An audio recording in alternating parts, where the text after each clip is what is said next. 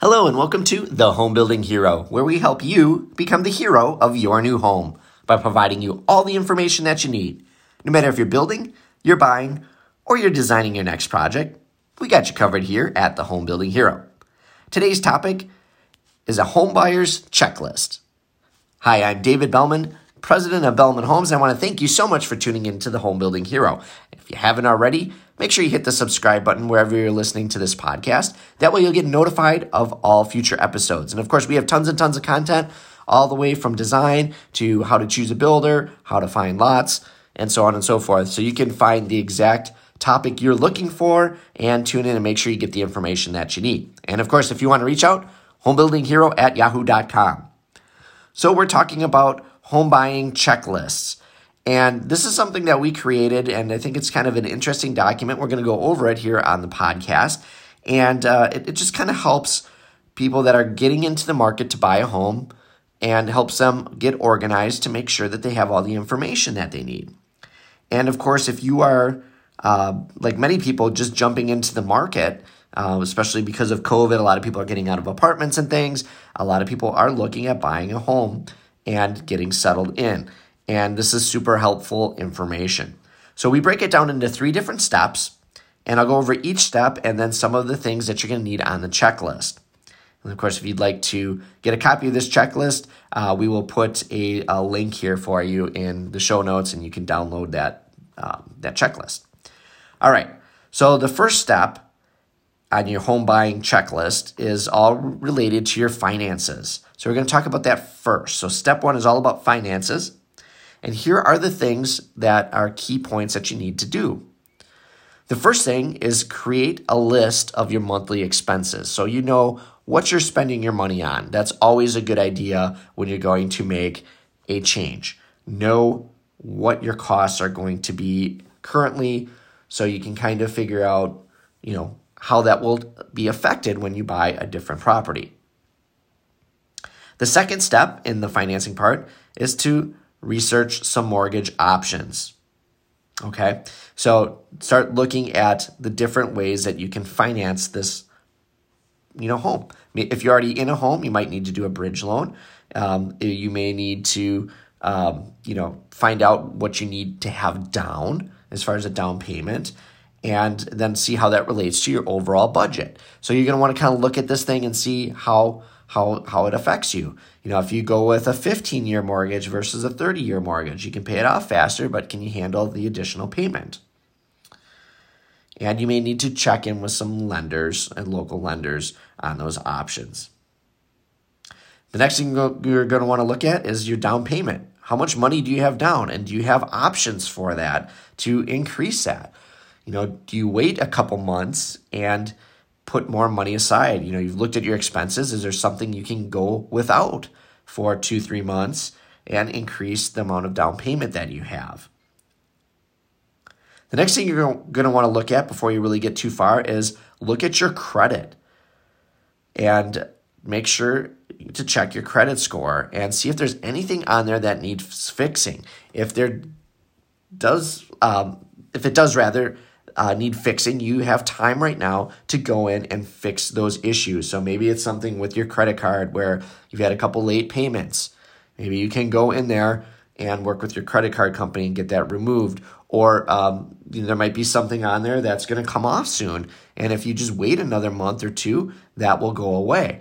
And uh, even just certain things like, you know, uh, let's say you paid off a credit card and closed it down Usually, when you close accounts, that's actually an adverse uh, mark on your credit score. You'd think, oh no, I'm getting rid of uh, you know potential obligations, but credit companies actually look at that as a negative that they don't feel like you're able to sustain that you know debt and it's a, a, negative. So something to kind of keep in mind when you're managing your credit score. And there's all sorts of articles about how to improve your credit score. And then the next step in the finances is to make sure that you're saving for your down payment. So maybe creating a plan for how you're going to increase your savings. And then also understand what your approximate closing costs are going to be. So, in talking to your lender, you might find out that you've got to pay PMI, or if you put some pay some extra money down, you can reduce that PMI. That might be something you want to do before you move forward. And then, of course, when you buy a home, there's still other costs that you're going to have um, when you get financing. There's usually a couple thousand dollars to um, do all the processing and all the other things that you need. So understand what those amounts amounts are too, because that's going to get added to your overall cost when you purchase that home. So that's the first step. That's all about just getting your finances in order. The second step onto your home buying process is going to be the documents that you need to get ready for a pre approval with your lender. So, talking about the documents you need for pre approval, here are some of the things that you're going to need to get. You're going to want to get your pay stubs or your W 2s from the last year so you can show your track record for getting paid. Additionally, if you can get your pay stubs from the past two months, that is also super helpful. And then you want to have proof of any other supplemental income. I know a lot of people have side hustles and things like that now. So if you've got something that's working, you have a side business, you have a way to show that income, do that as well. Or if you're getting, you know, bonuses at certain times of the year, uh, you want to make sure that the lender is aware of it and you have proof that, you know, you have a track record of getting those. Or if you're a commission type person, you know, you almost need a two year track record uh, to show, you know, what your success rate is and things like that. Because um, if you've just started a business or you're just starting into sales, you are at risk for financing just because, um, you know, you don't have a track record in that industry or that field. And the bank wants to see how well you're performing before they, uh, you know, loan money on your behalf. The next thing that you're going to want to get is, with regards to pre approval is your tax documents from the past two years. So you're going to need your previous two years' tax filings. Now, if you own corporations, that can get to be pretty heavy lift because there's a lot of different documents there, and you'll need those as well. So you'll need to get your tax filings for the past two years. Make sure you've paid your taxes, of course, and uh, you know that's again a good validation of your income and uh, your debt and uh, you know your tax worthiness. Next thing you're going to want to put together for your lender is your list of other debts or mortgages or obligations. So, do you have car loans? Do you have student loans? All those kind of things. You're going to want to make sure that you have that information ready because that's going to affect your credit worthiness. If you have large student debts and you have car loans, it's going to be a lot harder for you to get a decent sized mortgage.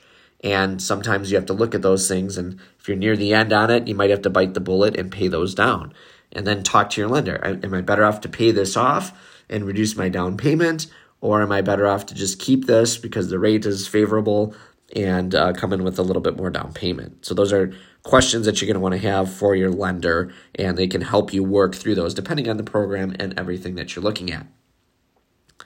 You're also going to need a copy of your driver's license, probably easiest thing on the list if you have it. And then, of course, your history of residence for the past two years. So, if you're renting, you know, you need to have that rental information. If you have a home, you're going to want to have that information. They're going to need to eventually get an appraisal. Um, so, you're going to want to have all your stuff put together on your home, you know, because you're going to need to get that fairly quickly. So, once the appraiser calls, they're going to want, you know, all the, the the data on the home. What's the square footage? What's the size of the lot? Those kind of things. So you may want to go pull that file, get that information ready. And then you're ready to complete step two, which is going into your lender and getting your pre-approval. All right, you've gotten your finances in order. You have now went to the bank and gotten your pre-approval. Step three is finding your dream home, and here's our checklist to help you get through that process. First, you're going to want to create your list of your needs, and then the things you'd like to have. And then we also like to recommend any deal breakers. So th- these are non negotiable things. You got to have this. So you have your must haves, uh, your needs, and then your nice to haves. Now, your nice to haves are kind of on the bottom of the list. And, you know, if, if you find a home and it ha- checks all the boxes except for one of those nice to haves, you know, you probably can pull the trigger on that.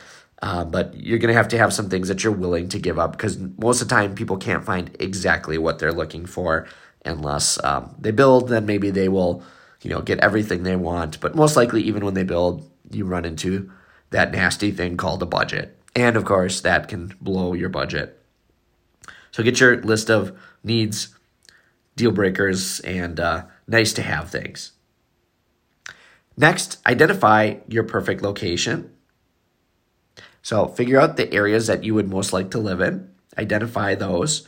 Could be just driving around doing some research on schools uh, that could factor into your decision.